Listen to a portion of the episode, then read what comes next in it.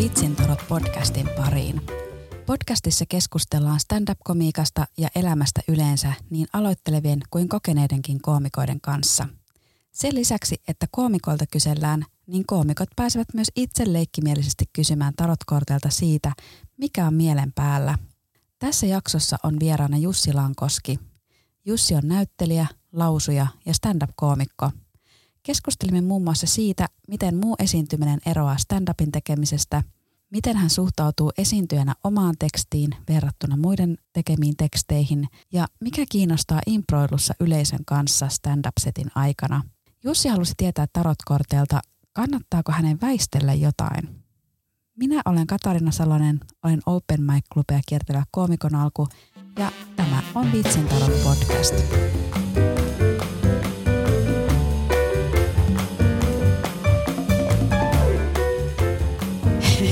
Onko huojentunut olo? On, nyt on huojentunut olo. Nyt on ollut vähän, tää on, aina, tää on aina jännää, koska enhän mä oikeasti tiedä, mitä mä oon tekemässä. Ah, mutta se kuulostaa siltä, että sä tiedät. Siis mä oon kuunnellut ne kaksi ekaa jaksoa, niin se kuulostaa todella paljon siltä, että sä tiedät. Niin, mutta en mä.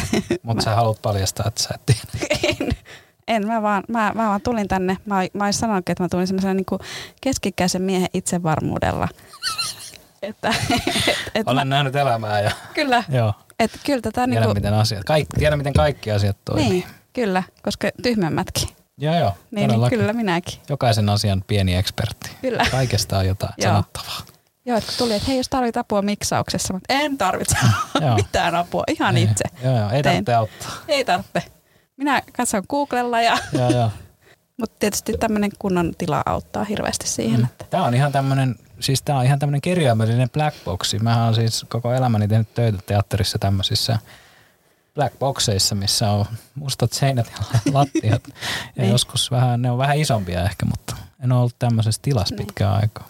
Joo, koska sen takia mä, mä olin aluksi, että joo, kyllä tämä voi tehdä puhelimitsekin, mutta, mutta tämä on aika kiva tässä olla aika lähellä ja joo. tällä omassa pienessä kuplassa. Niin. Todellakin. Tässä on nämä verhot myös sillä, että jotenkin se, nämä verhot on aina semmoinen, että sieltä voi, kun avaa verhot, että sieltä voi tulla mitä vaan. Vähän semmoinen taikashow-efekti. Sä oot tämmöisessä kesämies asussa. No joo, joo, mua sanotaan välillä kesämieheksi, vaikka mä...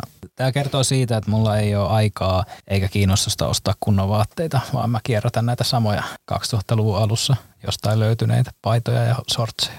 Onko se vähän, että kun sä, sä olet näyttelijätyöltäsi, niin sitten sä niinku ammatikseksi pukeudut? Se voisi olla osa sitä. Sehän on hyvä syy tavallaan tehdä näyttelijän työtä, että sä voit ainakin il- iltaisin näyttää hyvältä, kun sä oot jossain rooliasuissa, mutta muutenhan me, meistä osa pukeutuu tällaisiin niin verkkari koko tuulipukuihin tuolla kaupungilla ja se on sellaista turkan perua. jota me harrastajatkin käytämme, koska kun meni viimeksi kuvauksiin, niin oli ihana, kun pystyi lähteä vaan sille, että mun ei tarvitse meikata, mun ei tarvitse, laita vaan nämä verkkarit, mä menen sinne, mut puetaan, mut laitetaan, meikataan. Jep ja kerrotaan, mitä mun pitää tehdä. Ja. Kyllä, kyllä. Siis mä oon ihan rikki ollut muutamassa jutussa. Mulle on opetettu, että miten, sä, miten sun pitää laittaa se meikki. Mm. Niin kuin jos on joku lastenteatterijuttu ollut vaikka, missä on se koiran nenä pitää meikata, niin mä oon aivan hajalla, kun mä joudun sen itse tekemään. Siis totta kai mä opin sen, mutta sitten taas se, se on sellaista ihmeellistä heittäytymistä sekin, että antaa vaan toisten ihmisten vääntää sun naamoja ja hiuksia semmoiseen malliin, kun ne haluaa. Ja sit sun pitää vaan näyttää se yleisölle se naama sen jälkeen. Ja mullekin niin oli se, että hei, haluatko katsoa, miltä se näyttää? Mä ei, ei mun tarvi, ei mun tarvi Joo. Tar- nähdä, miltä mä näytän.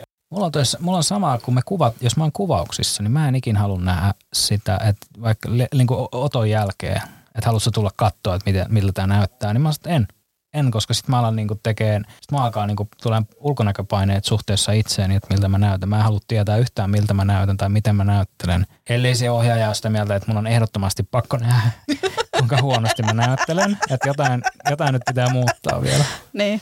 Mutta muuten, niin, koska mulle tulee niin kova paineet sit siitä, että mä alan arvottaa sellaisia asioita, mitkä on mun henkilökohtaisia asioita ja ne, ne ei liity mitenkään siihen teokseen. Joo, koska kyllä mäkin olen se, että enhän sen ole minä. Se on nyt tämä mun hahmo ja niin asiakas on tyytyväinen ja ohjaaja on tyytyväinen. Niin. Se on just niin. Siihenkin pitää oppia luottaa vaan, koska sitten mä en usko, että mä olisin itse koskaan tyytyväinen sinä päivänä, jos mulle näytettäisiin niitä materiaaleja. Niin me oltaisiin siellä yöhön asti sitten niin mun takia. niin, se, että oota, mä sanon ton vielä vähän eri tavalla. Se, sanot sen just samalla tavalla kuin ja. äskenkin, mutta se tuntuu erilaiselta. Kyllä, kyllä. Musta on ihan kiva tehdä tätä podcastia. Ensinnäkin mä leikkaan tätä. Joo. ja sitten kun mä teen ne introtautot yksin, niin ei, ei mene yhdellä otolla. joo, mä voin kuvitella sen, joo. Se on, ton, to, to, toi yhdellä otolla asia on kyllä, sit kun mä oon hakenut noita äänikirjatöitä, että sitten kun on yrittänyt lukea kotona sitä jotain tiettyä lausepötköä niin kuin hienosti, ja sillä että siellä ei ole virheitä, niin ne ei kyllä mene ikinä ekalla otolla, eikä me kymmenennelläkään otolla. Ei siis yllättävän vaikeeta Tiina Lintunen toisen jakson vieras, niin sosiaaliala. En, en, en Sosiaaliala sanana. Sosiaaliala. joo, joo, joo, joo, sosiaalialan lehtori. Mä olin ihan Joo, mulle on sana Henri tosi vaikea. Tai nimi Hen, Henri. Mulle tulee tuossa N ja R kohdalla joku kumma, kummallinen umpikuja. Ei mulla tästä, tästä sen pidempää juttua, mutta kohan nyt tuli mieleen. Niin. Jotkut sanat on vaikeita. Niin. Tei. Jos aloitetaan podcastia. Aloitetaan vaan. Joo. Voidaan puhua ihan mistä vaan.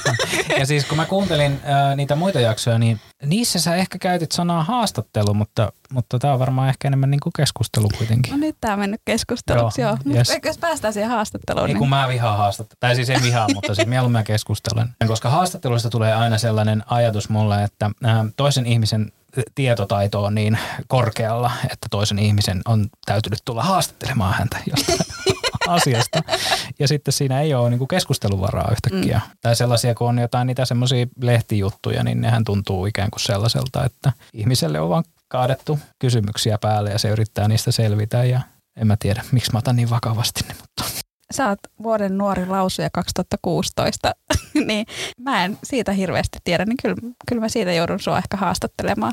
No lausuntohan, runon lausunto tai lausunta, sehän tota noin niin on sillä kiinnostava taiteenlaji, että et se, se, miten mä erotan sen näyttelijän työstä tai stand-upista on se, että lausuntaa ei voi tehdä ilman sitä materiaalia, mitä sä oot lähdössä lausumaan. Näyttelijän työtä ja stand-upia voi vielä niin kuin improtakin tai tehdä ilman niin kuin mitään sellaisia valmiita tekstimateriaaleja. Mutta lausu, lausujan tehtävä on ikään kuin ottaa joku materiaali, oli se sitten runo tai puhe tai joku proosateksti tai mitä tahansa. Ja sen, sen tehtävä on artikuloida se omasta mielestään parhaalla taiteellisella tavalla sille yleisölle, joka on tullut kuuntelemaan sitä. Mutta näyttelijä voi sitten taas ikään kuin toimia ihan, ihan muissa tehtävissä, esimerkiksi niin kuin vaikka mainoksessa, kuten itse olet käsitin, että olet esiintynyt, tai, tai sitten ihan vaikka jossain improkeikalla ja fyysisessä teatterissa, missä ei ole minkäänlaista tekstimateriaalia. Stand-upihan sitten on taas sillä erilainen näistä kahdesta muusta, että stand-upissa on tarkoitus naurattaa, että siinä on ihan selkeä se yksi ja ainoa periaatteessa suunta ja, ja niin kuin maali. Lausunnassa ja näyttelijän työssä ne eroaa siitä tosi paljon, koska niissä ei ole tavallaan sellaisia päämääriä ja tavoitteita, mitkä olisi niin objektiivisesti selkeitä, kuten että stand-up toimii, jos se nauru kuuluu. Ja tässä on niin itse paljon katsellut taas viime aikoina. Mulla on to, toi Comedians in Cars Getting Coffee Next, Netflixissä nykyään tällainen komediaa käsittelevä keskusteluohjelma, niin si, siinä on niin kuin tästä stand-upin objektiivisuudesta paljon taas muistutusta, että, että siinä tota moni koomikko tuo sen esille, että kuinka objektiivinen laji se on, että yleensä, tai harvoin on sellaisia tyyppejä, jotka ei menesty, jos ne on hyviä. Stand-up on silleen niin kuin oikeudenmukainen laji ikään kuin monessa mielessä. Toki se kärsii ihan samalla lailla kuin kaikki muutkin asiat meidän yhteiskunnassa, tai kärsii vaan, että on vaikuttunut siitä, että ketkä sitä saa tehdä ja ketkä sitä on tehnyt pidempään ja ketkä pääsee välillä ohi toisten tekemään sitä syystä tai toisesta. Puhun siis niin kuin sosiaalisesta asemasta tai ulko, ulkonäöstä tai sukupuolesta ja tällaisista asioista. Miten tässä lausumisessa sä mainitsit, että se hyvin vahvasti niin kun otetaan se teksti, niin paljon siinä on väliä sillä yleisöllä. Että onko se samanlaista esittää sitä yhdelle henkilölle tai sadalle henkilölle, kun taas ehkä stand-upissa mun mielestä näyttelemisessäkin, mitä vähän mä oon harrastajana näytellyt, niin sillä on väliä, että kuinka paljon siellä yleisössä on sitä väkeä. Joo, si- no siinä mielessä siinä on ne samat, samat lainalaisuudet. Toki itselle sitten nyt kun tekee niin paljon stand-upia taas, niin, niin sitten se ajatus, että esittäisi jotain lainausmerkeissä vakavampaa materiaalia, runomateriaalia sadalle ihmiselle, jotka istuu aivan hiljaa, niin sehän tuntuu ihan hirveältä niin kuin vaan ajatuksena, mutta sitähän se yleensä on, että ei ne, tota, ne L. Onervan ja näiden muiden klassikkorunoilijoiden runot yleensä hirveästi niin kuin reaktioita saa. Että sen kanssa mä oon tosi sitten taas sellainen henkilö, että mä painin sen kanssa, että mun pitäisi yleensä musta tuntuu, että mun tarvii ikään kuin viihdyttää tai naurattaa. Että sen takia että mun runonlausuntokeikatkin, mitä niitä on nyt ollut viime vuosina, niin mä oon koittanut valkata sellaista materiaalia. Tai sitten tehdä ne materiaalit sillä tavalla, että ne myös vähän naurattaa välillä, että se ei niin helvetin vakavaa koko ajan. Koska siitä lausunnastahan on itselläkin, ennen kuin sitä alkoi tekemään, niin mulla oli ihan just sellainen, että se on jotain sellaista niin kuin täydellisesti artikuloitua, tosi kohottunutta ja tosi hillittyä ja hienovaraista ja siellä ei saa reagoida ollenkaan. Se on vähän niin kuin pappi puhuisi niin kuin sen, mm. sen tyylistä. Niin mulla oli sellainen käsitys, mutta sitten kun sitä alkoi itse tekemään ja alkoi käymään katsoa näitä lausuntaesityksiä milloin missäkin, niin, niin niissähän on yleensä läsnä se aika suorakin kontakti ja, ja sellainen niin kuin tilan haltuunotto ja, ja joku sellainen huumori on yleensä läsnä, että aika harvoin sitä enää näkee sellaisia ranteet auki runo, runo, runon lausuntaesityksiä. Ja sitten to, toinen maailma on sitten taas toki toi Poetry Slam ja toi lavarunouskene, että siitä mulla ei ole hirveästi kokemusta, että se, tai on joskus ollut semmoisissa kilpailuissa mukana, mutta, mutta mulla ei taas sitten, mä en ole niin kirjoittajana niin, niin hyvä omasta mielestäni, että mua kiinnostaisi esittää niitä omia runoja mielessä paremmin vitsinkirjoittaja kuin runonkirjoittaja? Ai hitsi. No nyt on pakko sanoa, että joo, koska mun runot on niin omasta mielestäni niin ala-arvoisia vielä, mutta en mä kyllä mikään superhyvä vitsinkirjoittajakaan oo, että ei se niinku, että on ne vitsit tällä hetkellä omasta mielestä parempia kuin ne runot. Mutta mä en perusta ehkä tällä hetkellä mun komiikkaani siihen vitsiin, että kuinka hyvä se mun vitsi on. Koska yleensä kun se on paperilla mun mielestä hyvä, niin se kuolee ihan täysin. Mulla on myös vähän se, mä aina sanonkin, että mä en ole mikään paras vitsinkirjoittaja, mutta mä oon ihan ok esiintyjä, niin mä yritän sillä esiintymisellä sitten paikata sitä Joo. huonoa vitsiä, niin onko sulla vähän sama? On, ehdottomasti. Varsinkin niillä, kun testaa niitä uusia juttuja. Ja sitten mä puhuin tästä Antti Akoniemen kanssa eilen just.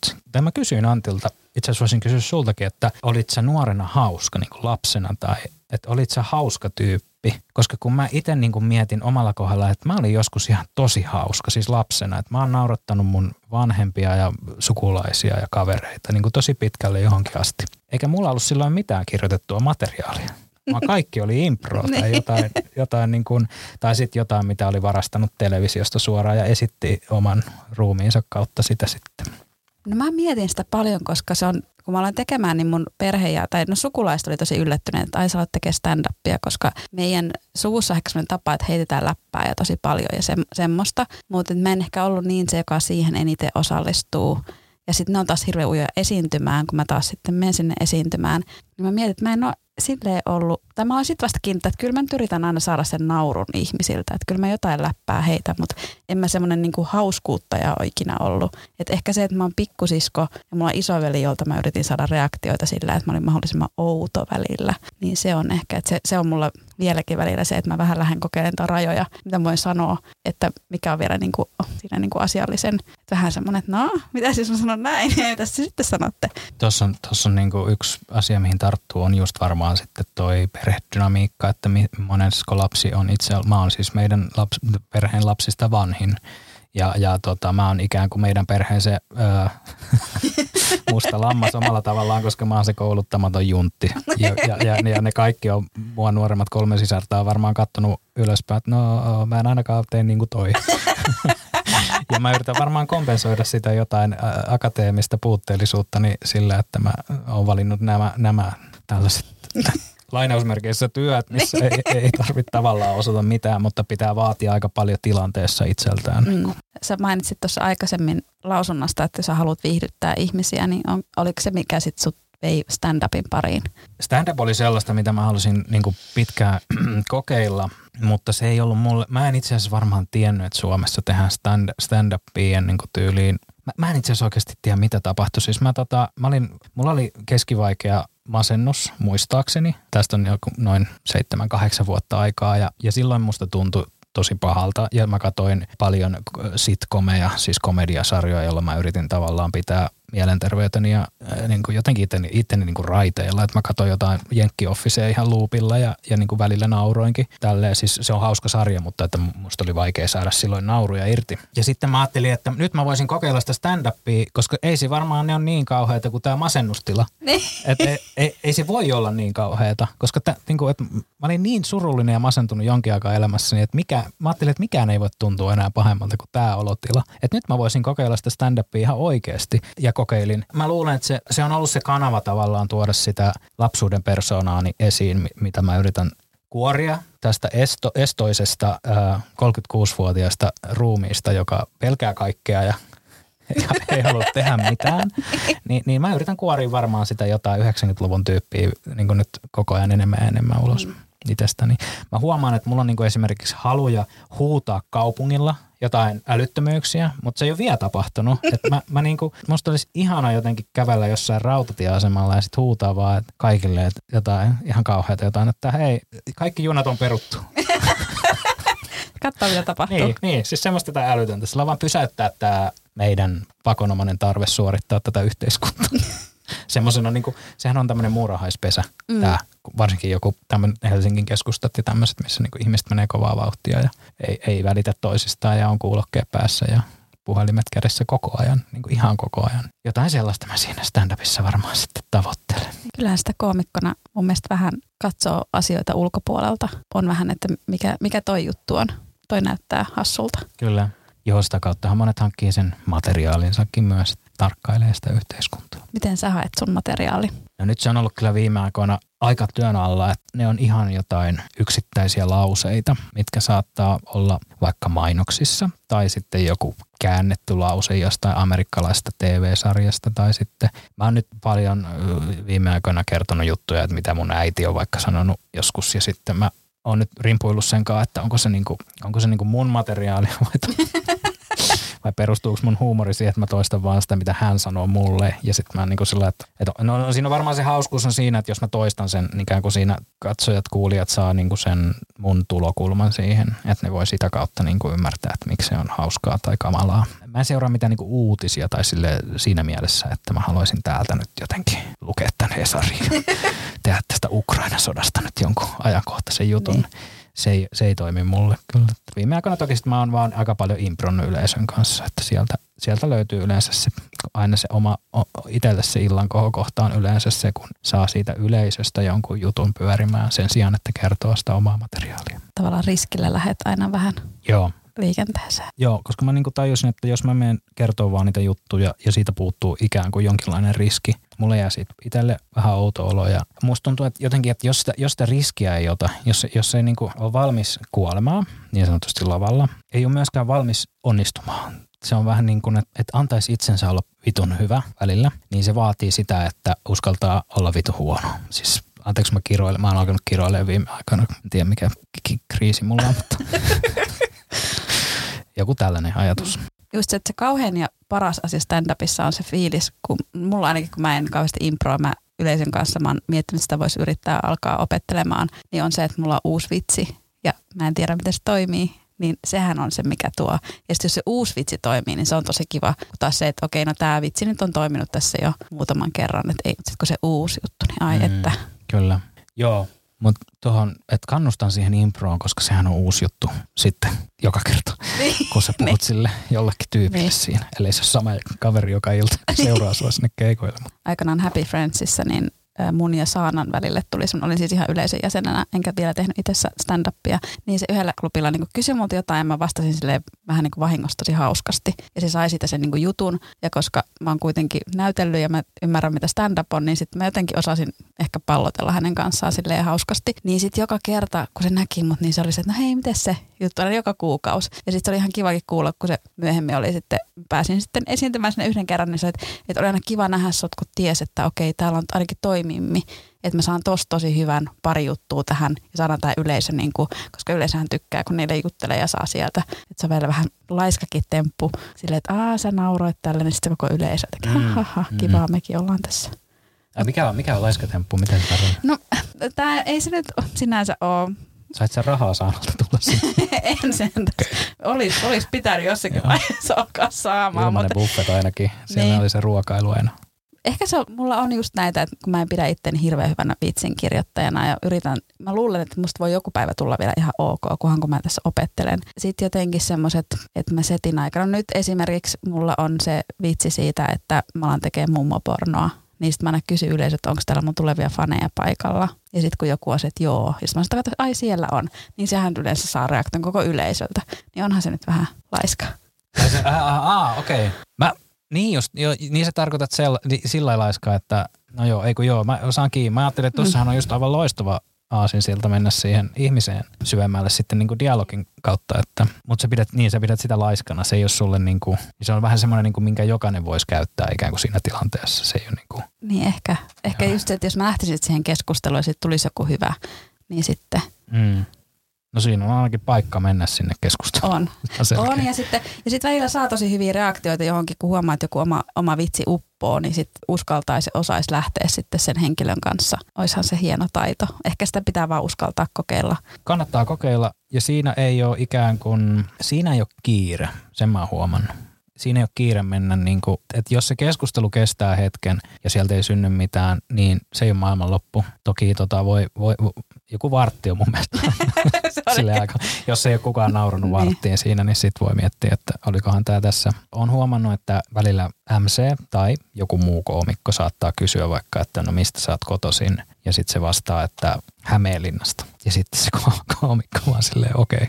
Ja sitten se alkaa kertoa jotain juttua, mikä ei liity mitenkään siihen ne. ihmiseen eikä siihen Hämeenlinnaan. Se on musta turha. Silloin mm, se on mm, turha kyllä. tavallaan, että niinku se jättää ehkä semmoinen, että jos sä avaat sen keskustelun, niin sun kannattaa myös sulkea se selkeästi. Niin kuin sanoa, että mulla ei ole Hämeenlinnasta mitään, niin. mutta kiitos kun osallistuit ja annetaan uploadit vaikka niin. hänelle sitten. Niin. Joo, kun yksi semmoinen, alo- tai mäkin tein ehkä sitä aloittelijan virhettä eka, oli just se, että et kysy yleisöltä jotain, mihin ei ole mitään juttua. Että jos, jos mun juttu on se, että hei mä oon sinkku, niin mun ihan turha kysyä yleisöltä, että onko täällä muita sinkkuja paikalla. Silleen, että ei, ei mun tarvi. Ei, ei tarvikaan. et, et jos siitä ei sitten ala niin jotain syntymään, niin sitten mutta... Voihan, voihan siinä kysyä sitten vaikka minkälaisia asioita, että niin. onko kuinka kauan olet sinkku ja onko oma valinta vai kaikkea niin. tämmöisiä niin, toki. Kyllä. Äh, mun tota, sanoisinko, että lempikoomikko kuoli viime vuonna toi äh, kanadalainen koomikko Norm MacDonald kuoli viime vuonna. Se oli itselle kauhean shokki kyllä, kun siitä, kuten kaikille muillekin, koska hän ei ollut informoinut omasta tilanteestaan. Hän sairasti ilmeisesti jonkinlaista syöpää melkein kymmenen vuotta. Mutta hänellähän oli tämmöinen niin loppuun asti tällainen projekti sen oman stand-upinsa kanssa, että hän halusi, että hänellä olisi niin paljon materiaalia ja jokaisesta mahdollisesta aiheesta jonkinlainen juttu, että hän voisi mennä ikään kuin stand-up-keikalle ja alkaa puhua vaan ihmisten kanssa ja aina ihan minkä tahansa aiheen ihminen antaisi siinä dialogissa, niin hänellä olisi valmiina siihen juttuun. Tämä oli musta jotenkin sellainen aivan mieletön suunta viedä sitä mm. omaa komikkaa, kuinka laajaa se voisi olla mahdollisesti. Okei, siitä mä ehkä haaveilen myös itse, mutta mä en todellakaan pysty kirjoittamaan semmoisia määriä. Tai mulle on tietysti toki niin monet asiat niin vaikeita, vaikeita, että mun on vaikea kaivaa niistä huumoria. Mä uskon, että kaikesta saa ja voi tehdä huumoria, mutta mä en pysty siihen, koska mm. se on ihan selkeä. Onko sulla jotain helppoja aiheita, mistä sä et tee huumoria? No tämmöiset niin punchlineina käyttää jotain Timo Soinia ja tai Alexander Stuppia tai jotain vastaavia Teuvo Hakkaraisia, niin niitä mä yritän välttää. Ne, ne tuntuu mulle sillä niin välillä, että ne on niin niitä iisejä puncheja. No eihän politiikka ole mikään helppo aihe, mistä tehdä huumoria, mutta se on itse asiassa on mulle tosi vaikea, koska mä en ymmärrä siitä mitään. Mun on vaikea nähdä siinä, että mä lähtisin kirjoittaa jostain huumoria, mistä mä en tiedä yhtään mitään. Että se on ihan kädet, mä nostan kädet ilmaan siinä vaiheessa. Mutta, mutta mulla on ollut joskus punchlineina Timo Soini tai Teuvo Hakkara, niin mä muistan, miten pahalta se tuntui. Se tuntui mm. niin tyhmältä sanoa jotenkin, se, se, niin kuin, että se, on, se oli tämän jutun punchline. Siis joku ihminen, josta mä en tiedä yhtään mitään. Mä tiedän, että sitä vihaa tosi moni ja jotkut pitää siitä. Ja sitten mä sanon sen nimen ja se aiheuttaa reaktio, mutta mä en itse ymmärrä yhtään, että mistä tässä on kyse. Se, se, se voi sanoa tavallaan jossain yksityisessä niin kuin keskustelussa. Toki mä voin heittää jonkun tommosen, mutta sitten taas tuossa stand-upissa niin se tuntuu vähän hölmältä. Joo. Ja sitten mä vielä disclaimeri toki, että en, en mitenkään niin kuin että sellaistahan saa tehdä ja pitää tehdä mm. ja voi tehdä, että niin kuin on koomikkoja, jotka käyttää näitä niin kuin esimerkkinä näitä yksityishenkilöitä. Ja siis mä oon huomannut, että esimerkiksi joku Danny on tosi yleinen mieskoomikkoiden vitsiaihe. Itälläkin on ollut Danny, Danny-juttuja on niin kuin useampaa otteesta. Joskus, ei tästä ole kauaakaan, kun mä olin jollain klubilla ja sitten mä huomasin, että kahdella tai kolmella kundilla oli Danista juttu. Ja sitten mulle tuli semmoinen, että kaivaa mun Danny-juttu esiin vai, vai, vai, vai, niin kuin, vai mitäs tässä nyt tapahtuu. Mutta onko sulla joku semmoinen mistä sä et halua tehdä? Tai? Mä oon välillä käyttänyt ehkä lavallakin ja sitten mä oon tajunnut, että en mä halua puhua tästä ihmisestä. Että tämä suhde ei ole semmoinen, että, että tästä voi puhua. Tai, niin kuin jostain yksityishenkilöstä niin, siis, joo aivan. Niin, ja se on niin tavallaan sitten tunnistettava. Kyllähän mä puhun mun isästä lavalla, mutta se on kuitenkin semmoinen niin hahmo, se on niin kuin Mm. iskä, se joka on niin kuin henkilökohtaista hänestä juuri. Mä käyn välillä kokeilemassa. Ja sitten on, on ehkä aiheita, mistä mä en vielä osaa kirjoittaa. Mä vielä opettelen. Mulla on tosiaan se herkullinen aihe, että mun vanhemmat on näkövammaisia ja mä oon kokeillut sitä muutaman kerran. Mulla on yksi hyvä punchikin niin kuin taskussa, mutta se, se tappi ei toiminut, niin pitää kirjoittaa vielä okay. uusiksi. He on siis, he on siis oikeasti näkövammaisia. He on oikeasti. Okei. Tämä on mielenkiintoista, koska mä kerron näitä vitsejä ekan Mm. kerran, ja sitten porukka oli se, että onko toi totta? Mm. Ja mä se, että miksi mä keksisin Mm. mm. tämmöistä? Jep, jep. Mä vaan olin yhtäkkiä, että hei, eikö, eikö, eikö, eikö se olisi hassu hauskaa, jos mun vanhemmat ei Joo. näe kunnolla? Jep. Ja sitten tämmöistä komediaa. Silleen, että Joo. Tässä on, tässä on kyllä jännä. Mulla on sama tuon vegaanijutun kanssa, että kukaan ei usko, että mä oon oikeasti vegaani. ja se, mä en niinku, mä just toi, että miksi mä keksisin tällaista, mikä mun Niin. niinku idea, idea tässä olisi tavallaan, että toikin on jä- jännä sillä, että paljon äh, tota kirjoittaessa niin mä huomaan, että yrittää olla aika totuudenmukainen. Mä, Joo. mä en tiedä, mihin se niinku perustuu, koska kyllähän sitä voi keksiä vaan vitsejäkin, tai siis Mm. sillä keksiä tarinoita ikään kuin, ja kaikki jutut, mitä lavalle tuo, on omalla tavallaan fiktiota ja kohotettua Mm. joka tapauksessa. Et se on jännä, että se on kuitenkin, että se vaatii sen itselle sen totuudenmukaisuuden. Siinä on joku varmaan joku semmoinen, että pelkää, että joskus joku tulee just syyttämään, että no et sä, mä oon nähnyt, kun sä oot joskus syönyt juustoa. Niin. Ethän sä voi kertoa tämmöisiä nyt Niin. täällä. Niin, ne antaa ehkä sille jutulle sitten myös sen oikeuden. Ja sitten toisaalta mä myös tykkään siitä, että siellä on se totuus aina perällä. Että et multa voi aina tulla kysyä, mikä tuossa jutussa oli totta. Koska mä koen myös, että sen totuuden kautta siellä on myös sitten se hauskuus. Että koska se on mulle totta, niin se on ehkä totta jollekin toisellekin. Ja siitä se löytyy se yhteys, että kun kuitenkin tehdään subjektiivista asioista objektiivisia ja kaikki ymmärtää. Mm, kyllä. Et mulla, tietysti mut on, toi Iida Grönlund on opettaja, niin hän opetti ehkä kirjoittamaan myös niinku tunteen, että, että jos ei voi mennä löytää, niin mikä ärsyttää. Niin mä monesti kysyin tältä, että mikä mua hävettää. Ja sieltä alkaa sitten löytymään juttuja. Joku oli mulle, että niin, no susta on kyllä vähän samaa ehkä kuin Iidassa. Mä se, että no, siitä on neljä vuotta, kun se on opettanut mua, että en mä nyt häntä ainakaan tietoisesti matki. Joskus sitä itse hahmottaa myös, että mussa on samaa tai mä huomaan vahingossa tekeväni jotain samaa kuin joku tyyppi, jota mä arvostan. Joskus ihmiset ei jaksa rakentaa semmoista uutta profiilia ihmisestä, vaan ne aivot yhdistää sen johonkin, jonka ne tunnistaa, että on sekä että, että tuossa niin noin vaihtoehdot. Että tuossa tietysti kun varmaan noita tunnettuja naiskoomikoita on vielä toistaiseksi ainakin niin kuin suhteessa niin paljon vähemmän, että mihin tavallaan niin kuin ihmiset lokeroi aloittelijoita ja uusia tekijöitä ja jo vähän aikaa tehneitä. Että mä, mä niin kuin huomaan, että mä teen tota itse, että mä mietin, että tämä oli nyt vähän liian tämmöinen aaturaitola. Aatu oli silleen paha, kun se on siis yksi mun suosikkeja ja niin tykkään siitä ihan hirveästi, mutta sillä on niin vahva lavaenergia, ainakin nykyään. Ja sitten sillä on se Lappeenranta tyyli puhua se mie. Niin mä joskus vahingossa, mä, mä nappasin sen yhdellä klubilla. Se oli ihan siis, se oli varmaan, että Aatu oli MC, että se niinku pyöri siinä lavalla koko illan. Ja sitten mä menin siihen lavalle ja mä aloin puhua jotain mie, miesiä paskaa.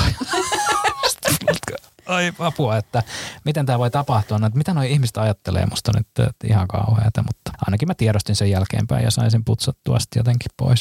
Oliko se samaan aikaan, kun sä olit Lappeenrannassa? Ei, kun se oli, ihan, se oli varmaan niitä ihan semmoisia alkuajan. Mutta se varmaan kertoo myös siitä, että on ollut niin epävarma ja, ja tota, u, itse uusi tekijä ja ei osaa mitään, että sitten ikään kuin apinoi sitä, joka osaa. Että niin kuin näyttäytyy sille yleisölle semmoisena tyyppinä, että kyllä minäkin tätä osaan tehdä. Ja vaikka se perustuu vaan siihen, että kopioi kaiken, mitä se Niin. ammattilainen siinä tekee edelleen. Joo, ja mäkin on nyt, tai se on nyt ehkä vähän parantunut, kun on päässyt lavalle monesti, mutta mä huomasin varsinkin alussa, että mulla on semmoinen, nyt minä kerron vitsejä täällä lavalla ja sitten semmoinen niin tietynlainen kadenssi siinä puheessa, jonka kuulee monesti aloittelijoilla, joka itselläkin oli, niin mä olisin, että tästä mä haluan päästä eroon, että mä haluan, että mä oon täällä vaan, ker- niin kuin, että se kuulostaa, että mä, mä jutellaan ja mä vaan heitän teille, vaikka mäkin kirjoitan silleen semitarkasti mun kaikki jutut, koska mä en ole luonnostani hauska. Että totta kai sit, kun mitä enemmän tekee stand-upia ajallisesti sisällä, nyt yhdeksän keikkaa elokuussa, niin mä oon nyt tän, tässä kuussa hirveästi nähnyt ja kuullut ja tehnyt, niin sitten se rytmi on siellä jossakin sisällä, niin sitten on helpompaa suoraan kirjoittaa oikeassa rytmissä, mutta monesti mä joudun ainakin vähän pyörittelemään niitä sanoja, ennen kuin se löytyy se vitsi sieltä. Mm, kyllä. Joo, mulla ei ole tuohon mitään sanottavaa. Mutta yhdeksän keikkaa elokuussa, se on aika hyvin. Se on Ja- aika paljon. Se on tosi paljon, se on ehkä vähän liikaakin. en, mä, en mä usko, että se on liikaa. Se on musta ihan tosi hyvä määrä. Siis sehän on, okei, okay, tämä paljastaa, että mä oon käynyt koulua lukion asti. Kaksi keikkaa viikossa melkein. sehän on aika, musta se on aika optimaalinen määrä kyllä. Siinä alkoi ehkä mulla turnausväsymys. Joo. Et kun mä, kun siis suhteessa näihin tähän keikkamääriin vai? Niin, vai, vähän joo. keikkamäärään, joo. joo. Et kyllä se kuitenkin käy päivätöissä ja muuta, niin on sekin sitten se alkaa niinku itseäkin ärsyttää, jos menee keikalle silleen, että vitsi, että mä väsyttää ja mm. vituttaa ja mä en oikeastaan haluaisi ehkä olla täällä, niin en mä halua silleen tehdä stand-upia. Mä rakastan tehdä stand-upia, niin sitten jos tuntuu, että ei tämä ole kauhean kivaa. Niin... Meneekö, meneekö tämmöinen tunne pois sitten lavalla? Huomaatko siinä sen eron, että ikään kuin, onko sulla se väsymys ja vitutus siinä mikrofonin? Ei se siinä sitten joo, niin. ei se. Ja kyllä, kyllä sen saa se energiaa sitten siihen. Mutta tietysti kyllä se sitten riippuu kyllä niin kuin yleisöstä, että kyllä mä, että kun katson nyt jotain oma, omia keikkojaan tässä, niin kyllä se oma energia siinä, että kun se yleisö on oikein mukana, niin on se ihan erilainen kuin sitten jos se yleisökin, että mä oon välillä joutunut niin kuin tietoisesti, että hei, nyt sun, että tämä yleisö on vähän hiljainen, mutta sun pitäisi nyt pystyä mm. niin kuin edes pikkusen niin tsemppaamaan, että käytä nyt niitä sun pieniä näyttelijän taitoja ja kyllä, hae kyllä. sitä energiaa sieltä kyllä, sisältä. Kyllä. Joo. Joo, kyllä mä saan tuosta kiinni. Musta tuntuu, että se on nykyään itsellä vähän semmoinen valmiustila, että ikään kuin aloittaa tuolla ajatuksella. Mm. Että ihmiset istuu hiljaa joka tapauksessa siinä. Musta niitä on kiva ravistella, sanotaanko näin. Niin. Niin kuin, että vähän huudettaa niitä ja tällaista, että ne tajuaa, että mitä tässä nyt tapahtuu. Eikä ne pääse niin helpolla, niin sanotusti. Mm. Kauhean musta niin ihan kuulostaa joltain natsilta, mutta... Niin. Ja kaikilla aina. Mä oon vaan, että mä haluan, että meillä kaikilla on kivaa ja hauskaa. Ja sitten sinne voi niinku piilottaa jonkun terän välillä. Mm, mm kyllä jotkut on ollut se, että ah, sitten alkoi tuleekin tummia pilviä taivaalla, kun sanoit se yhden punchimat. Ei, ei nyt kauhean synkkää ole, mutta välillä pitää vähän sieltä auringon takaa. Niin, niin.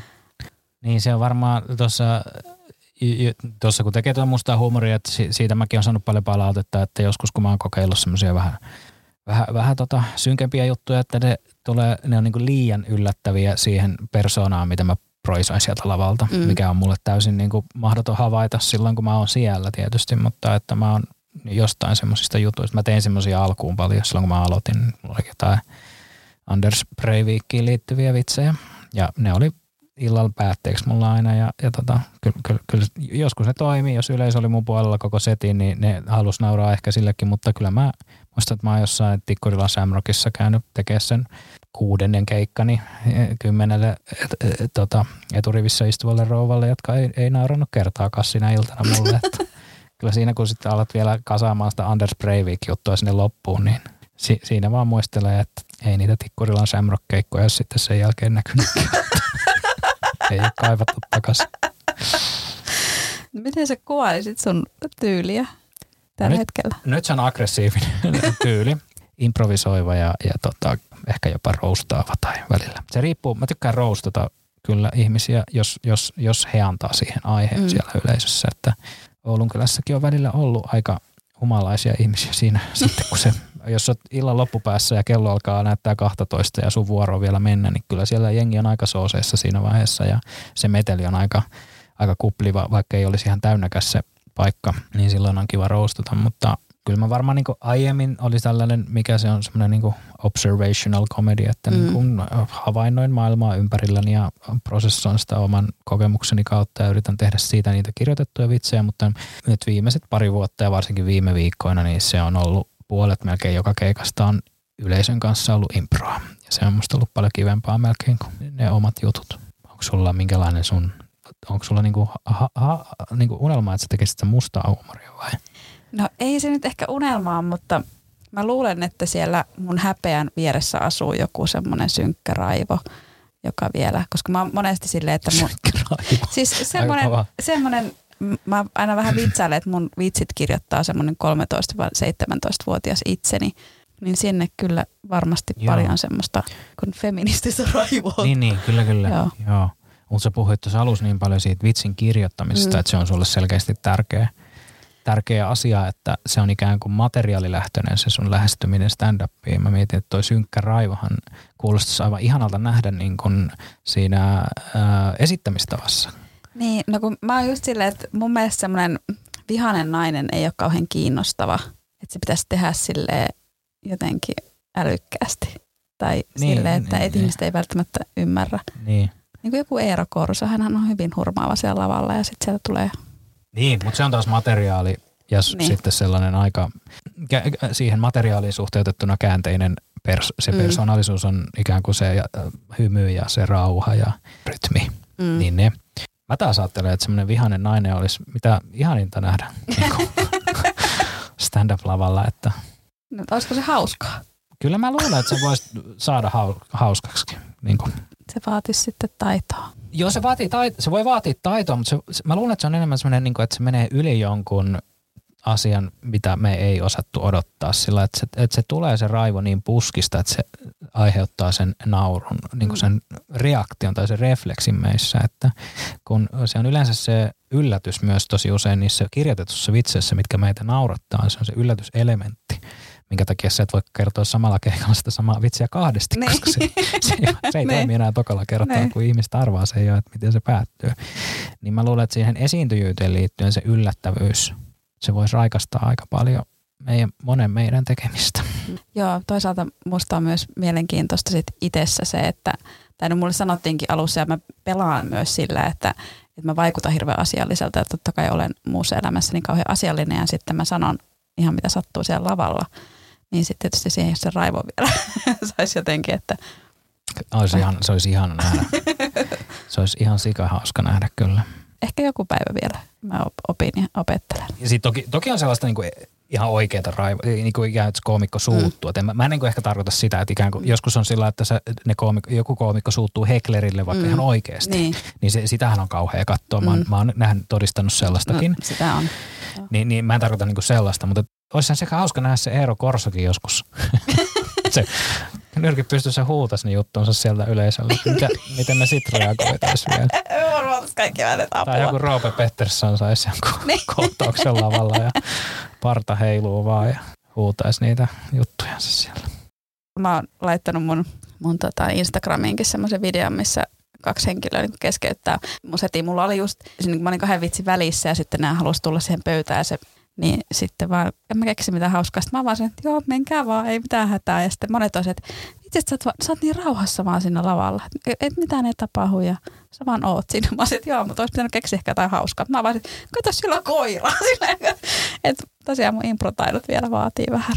Niitä voi vaan harjoitella. Ni, ni, mu- sehän on kauheata, niitä ei voi harjoitella muuten kuin Niin. siinä lavalla. Että Joo. se on, Ja tietysti tuommoinen lava-impro nyt on eri asia kuin teatteri-impro, jossa tehdään yhdessä, koska lava-improssahan kuitenkin se koomikko Kyllä. päättää. kaikki ne ihanat joo ja säännöt Joo. ja autat kaveria näyttämään paremmalta kuin miltä itse näytät ja kaikki Mm. tällaiset tiimi, tiimityöskentelyt. Kyllä. Tykkäätkö sä tämmöistä teatteri-improsta? Ei mä vihaan niitä yli Tai siis mä, onhan niitä ihan kiva välillä tehdä, mutta tota, mä, en, mä en jaksa katsoa yhtään mitään sellaista im, improa, joka myydään mulle improna ja sitten se on harjoiteltu niin kuin ihan tappiin asti jossain kerhotilassa ja siinä on niin kuin ihan selkeät raamit koko ajan, niin mulle se on vastenmielistä. se on niin kuin anti-improa.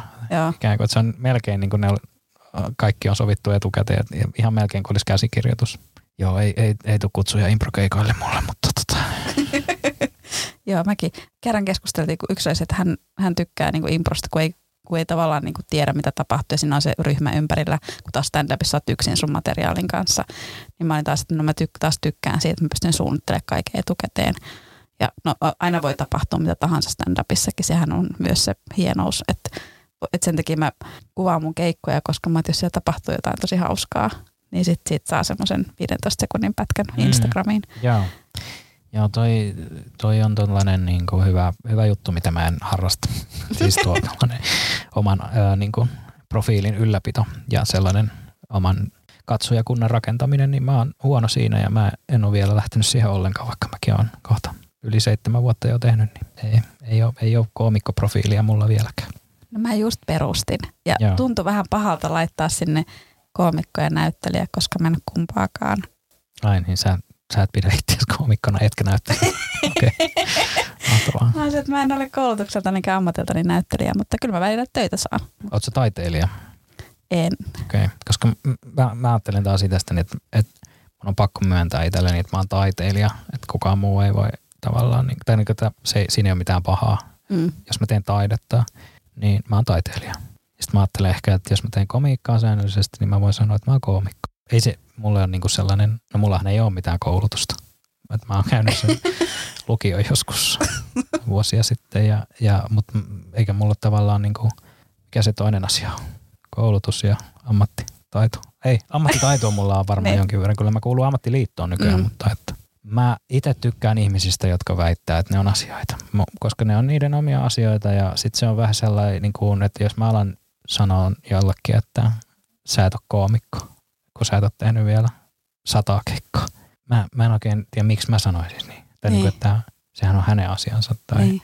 että tämä liittyy tähän keskusteluun, mikä tässä, tässä hiljattain oli tästä koomikko-uudesta ja siitä, että kuka saa sanoa olevansa koomikko. niin. se on täysin merkityksetön keskustelu ja aivan, aivan, aivan banaali puheenaihe niin kuin ylipäätään, että ihmiset, ihminen, joka ei tunne toista ihmistä, niin sanelee tietokoneellaan, mikä tämä ihminen on ja mikä se ei ole. Mm. Ja varsinkaan näkemättä. Niin, varsinkaan näkemättä. Joo, no kyllä mä oon opetellut nyt sanomaan, että mä oon koomikko sen sijaan, että mä sanon, että mä teen stand-upia. Mä sanon yleensä ensiksi, että mä oon näyttelijä ja vasta sitten ehkä koomikko joillekin, koska riippuu vähän tilanteesta, koska sitten joutuu joskus ihmeellisten odotusten alle. Tiedätkö, että voit sä esiintyä nyt meille? Niin. Voit sä kertoa jonkun vitsin, siis sille aivan jossain puolituttujen seurassa jossain juhlissa, niin en mä, en mä oikeastaan voi. Tai siis niin kuin mä yrittää, mutta, mm. mutta tota, mä veikkaan, että tuossa toi, toisessa pöydässä toi vähän jo humalassa oleva tyyppi on mua hauskempi tällä hetkellä. Mutta asetetaan tämmöisen niin kuin paineen alle yhtäkkiä sen takia, että mä oon identifioinut itseni koomikoksi. Niin. Että mu, nyt mulla on joku vastuu siitä, että mä oon hauska tai joku velvoite. Joo, ja sitten just se, että hei, sähän voit sitten esiintyä meidän bileissä. Sitten se, että no tavallaan voin kyllä, mutta että se pitäisi niinku sopia etukäteen, koska mä kuitenkin suhtaudun aika vakavasti siihen mä esiintymiseen. Mä en hirveästi juo alkoholia ennen kuin mä esiinnyn ja mun pitää myös valmistautua, koska sitten jos mä en ole valmistautunut kunnolla, niin se ei mene hyvin ja sitten mä en tykkää itsestäni. Joo. Joo, ja se riippuu siitä, että oot sä jäämässä sinne juhliin muuten, että mä mm. Oon yrittänyt alkaa karttaan semmoisia tilaisuuksia, että mä, mut on kutsuttu johonkin juhliin ja sitten yhtäkkiä mut pyydetään myös esiintymään siellä koska silloin mä en pysty keskittyä niihin juhliin enää ollenkaan etukäteen, tai siis ajattelee, että niissä voisi olla hauskaa, koska mä oon menossa sinne vaan esiintymään. Ja sen jälkeen, kun mä oon esiintynyt, niin kukaan muu ei puhu mistään muusta mun kanssa kuin siitä, että miten se esitys meni. Eli se ei tavallaan lopu se esiintyminen koko iltana. Se, se, sä et ole juhlavieras enää siinä vaiheessa. Nämä on yleensä myös sellaisia tilaisuuksia, mistä sä et saa mitään palkkiota, vaan Niinpä. että sä oot vaan silleen, että no sä oot meidän kaveri, että esiinny nyt täällä. Mm mä voisin puhua stand-upista niin kuin ikuisuuden, ja mä yritän, pyrin, jos mä jossakin juhlissa ja muissa, niin jos se käy jotenkin ilmi, että mä teen stand-upia ja ihmiset haluaa muuta hirveästi kysellä, niin mä huomaan välillä, että mä vastaan vähän silleen vaikea oloisesti, vaikka oikeasti mä voisin puhua tosi pitkään, mutta mä oon aina vaan, että mä olen hyvin tietoinen, että sä et ole yhtä kiinnostunut tästä aiheesta kuin minä. Ja sitten myös se, että mikä sen toisen ihmisen tietoisuus esimerkiksi Suomen stand-up-skeneestä on, että kuka hänen lempikoomikkonsa on ja tämmöistä, niin sillä pääsee aika hyvin siihen, että millä tietopohjalla kyllä, keskustellaan kyllä. stand-upista. Ja... Kyllä. Ja monilla ihmisillä on stand-upista mielipiteitä, vaikka ne ei ole käynyt katsoa sitä koskaan. Joo. Ja se, on, se on niin kuin yllättävää. Tai sitten ne on katsonut nelosen stand-upia viime vuosina. Sitten ne on, monet saattaa sanoa, että no se oli ihan kiva, mutta en mä niin kuin nauranut juuri paljonkaan. Kyllä ne niin kuin siellä yleisössä näytti nauravan. Ja sitten mulle tulee sellainen olo, no sitä ei ole tarkoitettu tavallaan, että se on ollut live-keikka, mikä on laitettu telkkariin. Siinä on niinku ehkä kolme kuvakulmaa. Että se ei ole elokuva tai että se ei vaan niinku, sen ei ole tarkoitus olla toimia siellä olohuoneessa. Se mm. riittää, että se toimii siellä piikokissa tai missä ne kuvaa sen. Ja tämä on niinku tosi vaikea käsittää vaikka ihmisille, jotka tekee teatteria, niin kuin ammattiteatterin tekijöille, keitä tunnen – jotka ei itse käy katsoa stand-upia, mutta niillä on hirveästi mielipiteitä siitä, että stand-up on ihan paskaa. Koska ne on nähnyt nelosen stand-upia ja joku tyyppi on niistä ollut törkeä tai ei ole naurattanut niitä sillä kotona kun on yksin katsonut sitä sitten siellä iltamyöhään kotonansa. Ja sitten mä oon käyttänyt tällaista niin kuin vertauskuvaa, että jos sä ottaisit ihan mikä näytelmä, missä sä oot elämässä aikana esiintynyt, ja se olisi kuvattu yhdellä kameralla tai kahdella kameralla, taltioitu, koko kolmen tunnin näytelmä, joku ihan kauhea Lappeenranta tarina. Joku Lehmusten kaupunki, tämmöinen Laila Hirvisaari. Ja se laitettaisiin johonkin neloseen, neloselle tulemaan niin kuin keskellä yötä kolmen tunnin tota, taltiointi. Niin mä veikkaan, että aika moni sanoo, että vittu tämä suomalainen teatteri on paskaa. Että ei liikuta mua yhtään ja mä en näe kenenkään naamaa kunnolla ja mä en oikeastaan kuule mitään, mitä tässä puhutaan. Niin. Mm. Joo ja sitten vielä, tämä on niinku televisiota ja tästä joiltakin esiintyiltä niiden mielenkiintoisimmat, hauskimmat jutut on leikattu pois, koska niitä ei voi näyttää telkkarissa. Sekin vielä, joo. Me ollaan tässä tunti jo juteltu. Ai jaa, apua, saako tästä mitään irti? Oliko, onko tämä ihan, ollut tämmöistä? var- ihan varmasti saa. No, hyvä. Tästä tulee joku kahden tonnin jakso. Mutta sehän on kivaa, mutta sun pitää kerätä sinne. Joo, niin mulla on roksi vielä tänään. Niin. Tarotkorttien pari. Mitä sä haluat Jussi tietää tarotkorteilta? Mulla oli ilmeisesti kysymys, että pitäisikö mun väistellä jotain. Eikö ollut tällä Kyllä. muotoiltu? Mikä johti tämmöiseen kysymykseen? Minkälainen elämäntilanne tällä hetkellä on? Um, varmaan tämmöinen, että on vähän auki kuviot, työkuviot ja tulevaisuuden kuviot ja sitten usein on semmoinen paniikki, että tuleeko töitä ja minkälaisia töitä, jos tulee ja sitten joskus on, on ihan tällaisia, että tulee vähän kyseenalaisia töitä tai outoja tai vaikeita töitä ja sitten ei, mä, mä oon semmoinen ollut pitkään semmoinen, niin kuin moni muukin mun tuttu, että on vaikea sanoa ei asioille, niin sitä yritän tässä opetella myös. Tarotkortit, nostit kaksi korttia ja toinen kortti tavallaan antaa sen niin kun vastauksessa, toinen sitten tukee sitä, mitä sieltä tuli. Ja miekkoja antoi miekkojen S ja miekkojen yhdeksän. No selkeästi nyt on. Tunnet olosi hämmentyneeksi. Joo. Sun kannattaa väistellä niin vähän tämmöistä, kannattaa yrittää välttää sitä stressiä ja ahdistusta, ihmisiä ja tilanteita, missä on tämmöistä epäoikeudenmukaisuutta. Mutta pitää myös huoli siitä, että ei itse aiheuta niitä.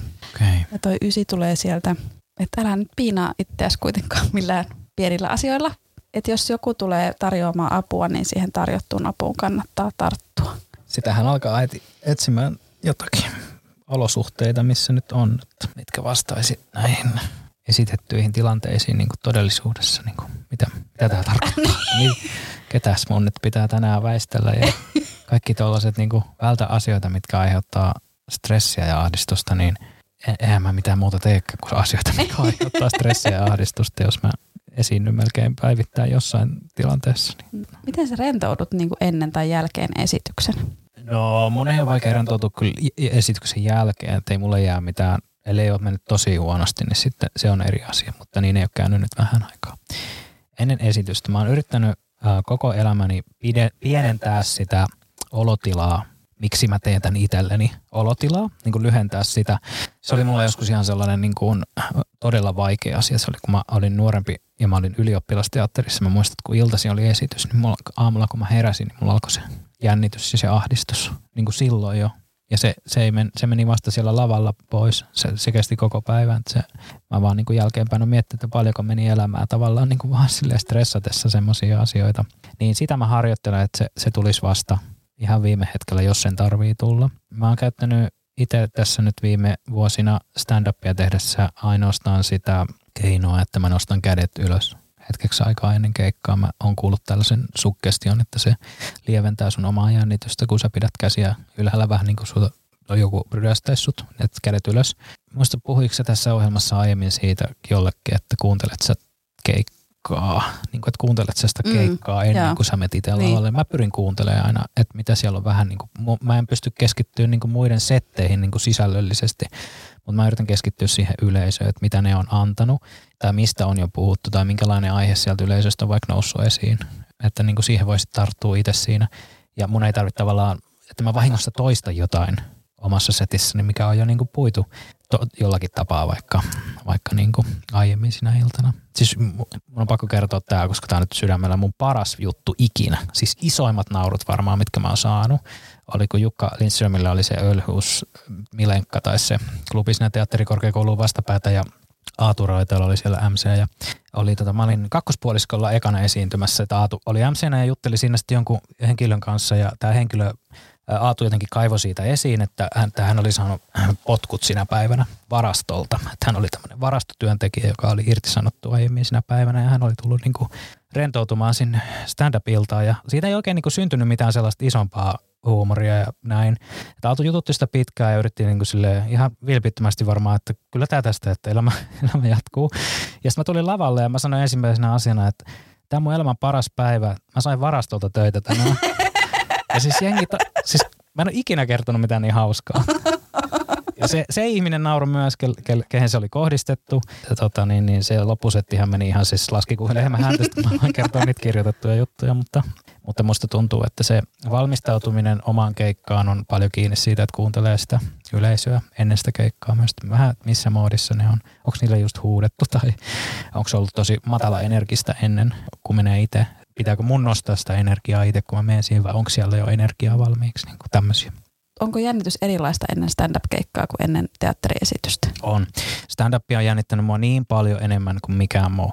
Siis niin kun, mä en jännitä mitään esiintymistä enää samalla tavalla, mitä mä ennen, koska mä, mä muistan aina, että no, tämä ei ole niin kauheata kuin stand-up, tai siis vaikeeta, tai, tai kuumottavaa tai jännittävää, niin se on ihan lastenleikkiä melkein verrattuna siihen mulla tuohon näyttelijyyteen tai vaikka sitten siihen runonlausuntaan liittyy enemmän ehkä sellaista muistanko kaiken, koska siinä ne raamit on niin selkeät, että siinä ei ole välttämättä sitä samanlaista sitä improvaraa kuin stand-upissa. Mulle ainakin kun siirryin näyttelemisestä stand-upin pariin, niin se oli yllättävän iso loikka, niin miltä susta tuntui siirtyä toisen tekstin esittämisestä oman tekstin esittämiseen ja itsenään? Niin kuin mä tuossa alussa mainitsin siitä masennusvaiheesta, niin, niin silloin se ei, ei tuntunut niin pahalta.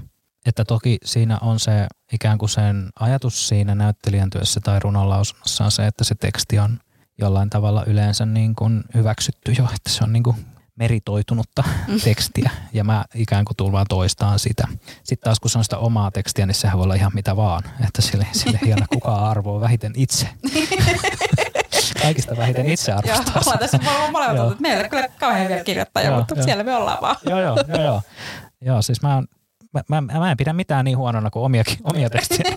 En kenenkään muun tekstit ei ole niin huonoja kuin ne, mitä mä oon itse kirjoittanut, että, että silleen, silleen sen esittäminen on erilaista kyllä. Että se on harmi, koska sit se oma kirjoittajuus kärsii siinä, että kun ottaa näin huonon asenteen välillä, oikeastikin, että menee näin huonolla asenteella testaa niitä juttuja, niin niitä ei kerro kunnolla tai ni, niitä, ni, ni, niille ei anna sitä samaa painoarvoa kuin sille kreditoituneelle kirjoitukselle, mitä esittää sitten taas niinku ihan silleen vereslihalla, että se menee oikein ja jengi saa siitä irti jotain. Mikään ei pahempaa, kun ei ole ihan varma omasta vitsistä ja sitten kertoo sen vielä väärin. Ja joo, sit se, on, se on kauheat. Mä en edes antanut tälle vitsille mitään mahdollisuutta. Joo, joo siinä, ei voi, si, siinä, siinä auttaa vaan se, että haukkuu itsensä sitten. siinä lavalla vielä ja sitten vielä kotonakin. joo, sille että tämä oli huono vitsi ja sitten kerro vielä väärin, niin ei se tarkoita parantunut. Kati Outinen, mun yksi tota, idolini, hän kertoo, että kun hän teki näitä, hän tekee sooloesityksiä välillä tai on alkanut tekemään nyt viime vuosina, niin että hän, hänellä on niin kuin kotona se, tai se, missä se on se harjoittelutila, missä hän valmistaa esitystä ja sitten tekee sitä näyttämöllä ja sitten siellä yleisössä on kolme tuolia. Ja kun hän menee istuu yhteen tuoliin, hän ajattelee sitä esitystä ohjaajana. Sitten hän menee toiseen tuoliin, hän ajattelee sitä esitystä kirjoittajana ja kolmannessa näyttelijänä. Niin, että ehkä joskus pitäisi ajatella itse, itse, itsensä jakaa se persoonallisuus vaikka kir- kirjoittajaan ja sitten siihen esittäjään, jotta se kirjoittaja ei unohtuisi ikään kuin niin, niin paljon aina sitten, että sille, sille kirjoittajalle antaisi isommin äänen siinä omassa pääsisäisessä dialogissaan. Tosiaan aika pelotton voi nyt olla näyttelijänä, koska on silleen, että hei tässä on jonkun toisen teksti ja sitten tässä on tämä ohjaaja ja sitten minä tuun jossakin. Mutta sitten stand-upissa on silleen, että no tässä mä oon ja tässä nämä mun jutut on, että tuosta kirjoittamisesta vielä, että, ja, anteeksi tuosta näyttelijän työstä vielä, että näytellessähän sä oot silleen, että toivottavasti mä en pilaa tätä tämän ihmisen kirjoittamaa tekstiä. Mutta sitten kun mä esitän mun omaa tekstiä, niin tätä ei vittu voi edes pilata. Tämä on niin huono. Tämä on niin keskinkertaista niin. ala-arvosta. Niin, sille, että esitä nyt vähän kovempaa vielä, ja, että jo. tulee oikein ja, esiin se, ja, että ja, Tänne mä oon taas tullut pelastamaan tätä omaa, omaa kirjoittamista. Joo, tämä sitten tulee just siinä, se on kauheanta myös, kun että on päättää siinä yhtäkkiä, että en mä kerrokaan tätä. Et mä, mä oon miettinyt tätä vitsiä monta viikkoa, kirjoittanut sitä hionusta kotona, sitten mä oon siinä lavalla, että en mä kerrokaan tätä. Joo. En mä uskalla. Tämä on, niin, tää on niin paska juttu, että tämä ei varmasti toimi. Mulla on käynyt tämmöisiäkin ihan viime aikoina vielä, että ihan siinä loppumetreillä ne jarru pohjaa. Ja sitten sieltä joku vanha, vanha, vanha killeri vanha hitti kaivetaan esiin, koska ne on niin paljon parempia. Ja niidenkin on, herra jästä, siis mulla on juttuja, mikä on vuodelta 2016, niin ne on mulla vieläkin kierrossa välillä.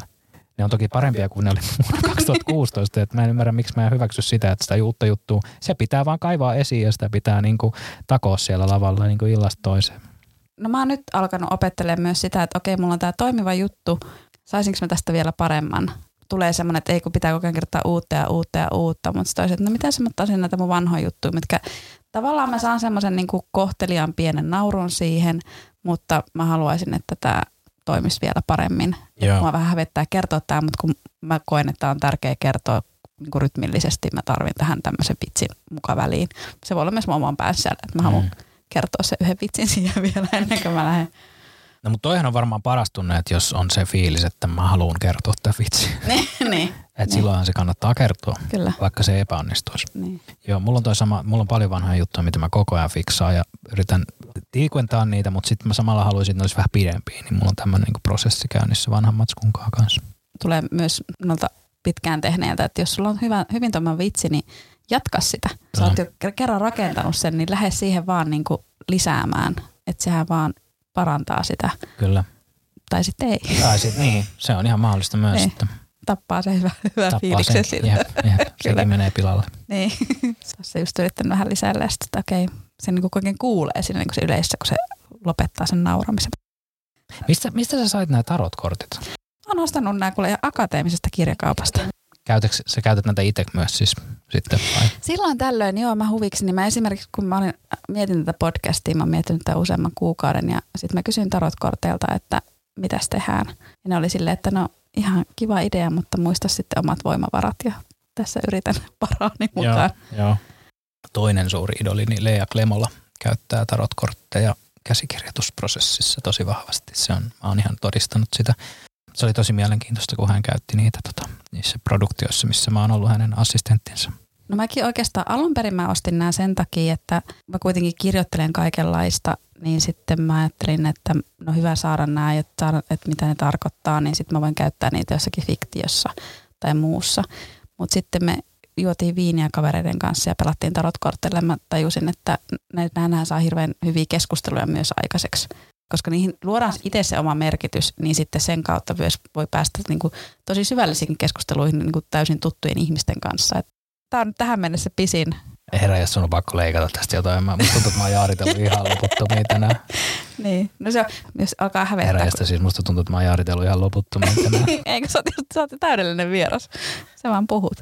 Joo, kiitos. Mutta ei kun tämä on ollut just parasta näissä, nyt näissä haasteluissa se, että, että koomikoiden kanssa kiva jutella, koska he tykkää itse puhua. Ehdottomasti. Tämähän on tota, joo, tässä on kiva, tätä on kiva artikuloida tätä kome, omaa vaihetta. Niin kuin, mm.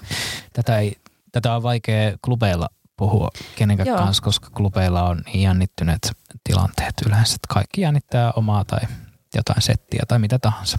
Mistä on. syystä ihmiset nyt pyörii siellä, mutta siellä on vaikea aloittaa keskusteluita, että sitten ne on varmaan itse asiassa niin käy niillä keikkamatkoilla, että jos on niitä kimppakyytejä, niin siellä varmaan on helpompi semmoisissa niin tuli puhuttua paljon siitä komediasta ja missä se meni silloin, mm. vaikka omalla kohdalla. Niin mm. Se on ihan kiva, että se tapahtuu vaikka sitten tässä, niin pystyy vähän miettimään, että ja sitten mä yritän ainakin kuunnella tämän vielä itsekin tämän oman jakson. niin vaikka se tuntuu aina niin kauhealta, niin kuunnella sitä omaa ääntä ja ajatuksia ja haluaisi korjata koko ajan kaikki, miksi mä sanon noin ja näin. Mutta että ehkä tästä saa selkeyttä siihen, että missä itse menee sen oman komediansa kanssa. Tämä on toinen podcasti tässä kahden päivän sisään, mitä mä oon ollut. Mä olin Antinkaa eilen Akonniemen kanssa okay. tota nauhoituksissa ja me puhuttiin vaan komediasta myös siellä, niin se on ihan mielenkiintoista, mm. ainakin itselle. Mutta mitä me saamme Antin kanssa sinusta irti eri tavalla vai saammeko? Joo, mä, mä, me puhuttiin, ää, me reflektoitiin eilen tosi paljon ää, komedian tekemistä suhteessa korona-aikaan ja mm. korona, ennen korona-aikaa, koska me oltiin nauhoitettu yksi jakso hänen kanssaan just ennen koronaa ja puhuttiin siinä komediasta ja sitten Antti otti sen vähän niin kuin teemaksi siihen mm. eiliseen juttuun, että puhuttiin siitä, että mikä meissä on muuttunut kolme vuoden niin aikana, mikä tuntuu erilaiselta omassa komiikassa ja näin niin. poispäin. Kiva, sieltä saa sitten erilaisen näkökulman sinuun. Joo, ehdottomasti. Ja sinun tekemiseen. Kyllä. Voisi puhua sun kanssa varmaan niin tuntikausi. Onko kello noin paljon? Apua. On. Pitää mennä katsoa sun settiä kohta. Mä oon vielä ekana. Ai ai ai. Sitten sit mun pitää päästä sut menemään. Missä sut voi nähdä komediakeikalla sen jälkeen. Tuomarilassa Espoossa mä asun. Ei, tota, ää, mulle, mä, mä, mä, mä, en muista mun, mitä, mitä mulla on niinku tulossa, mutta siis jos haluat katsoa vaikka teatteriin, niin mä oon Kouvolan teatterissa syyskuusta, syyskuun puolivälistä eteenpäin, että sieltä löytää, löytää mut niinku syksyllä. Mä, mä tiedän, voin mä mainostaa vaikka semmoista. No niin, kyllä voit. Jep. Ja Fucking with Nobody-elokuvassa areena, areenassa pyörin, että siinä mulla on pieni rooli, niin senkin voi katsoa, jos haluaa. Ja kiitos paljon. Kiitos sulle.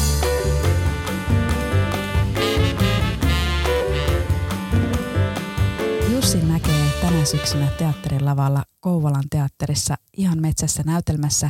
Ensi ilta näytelmällä on torstaina 15. syyskuuta.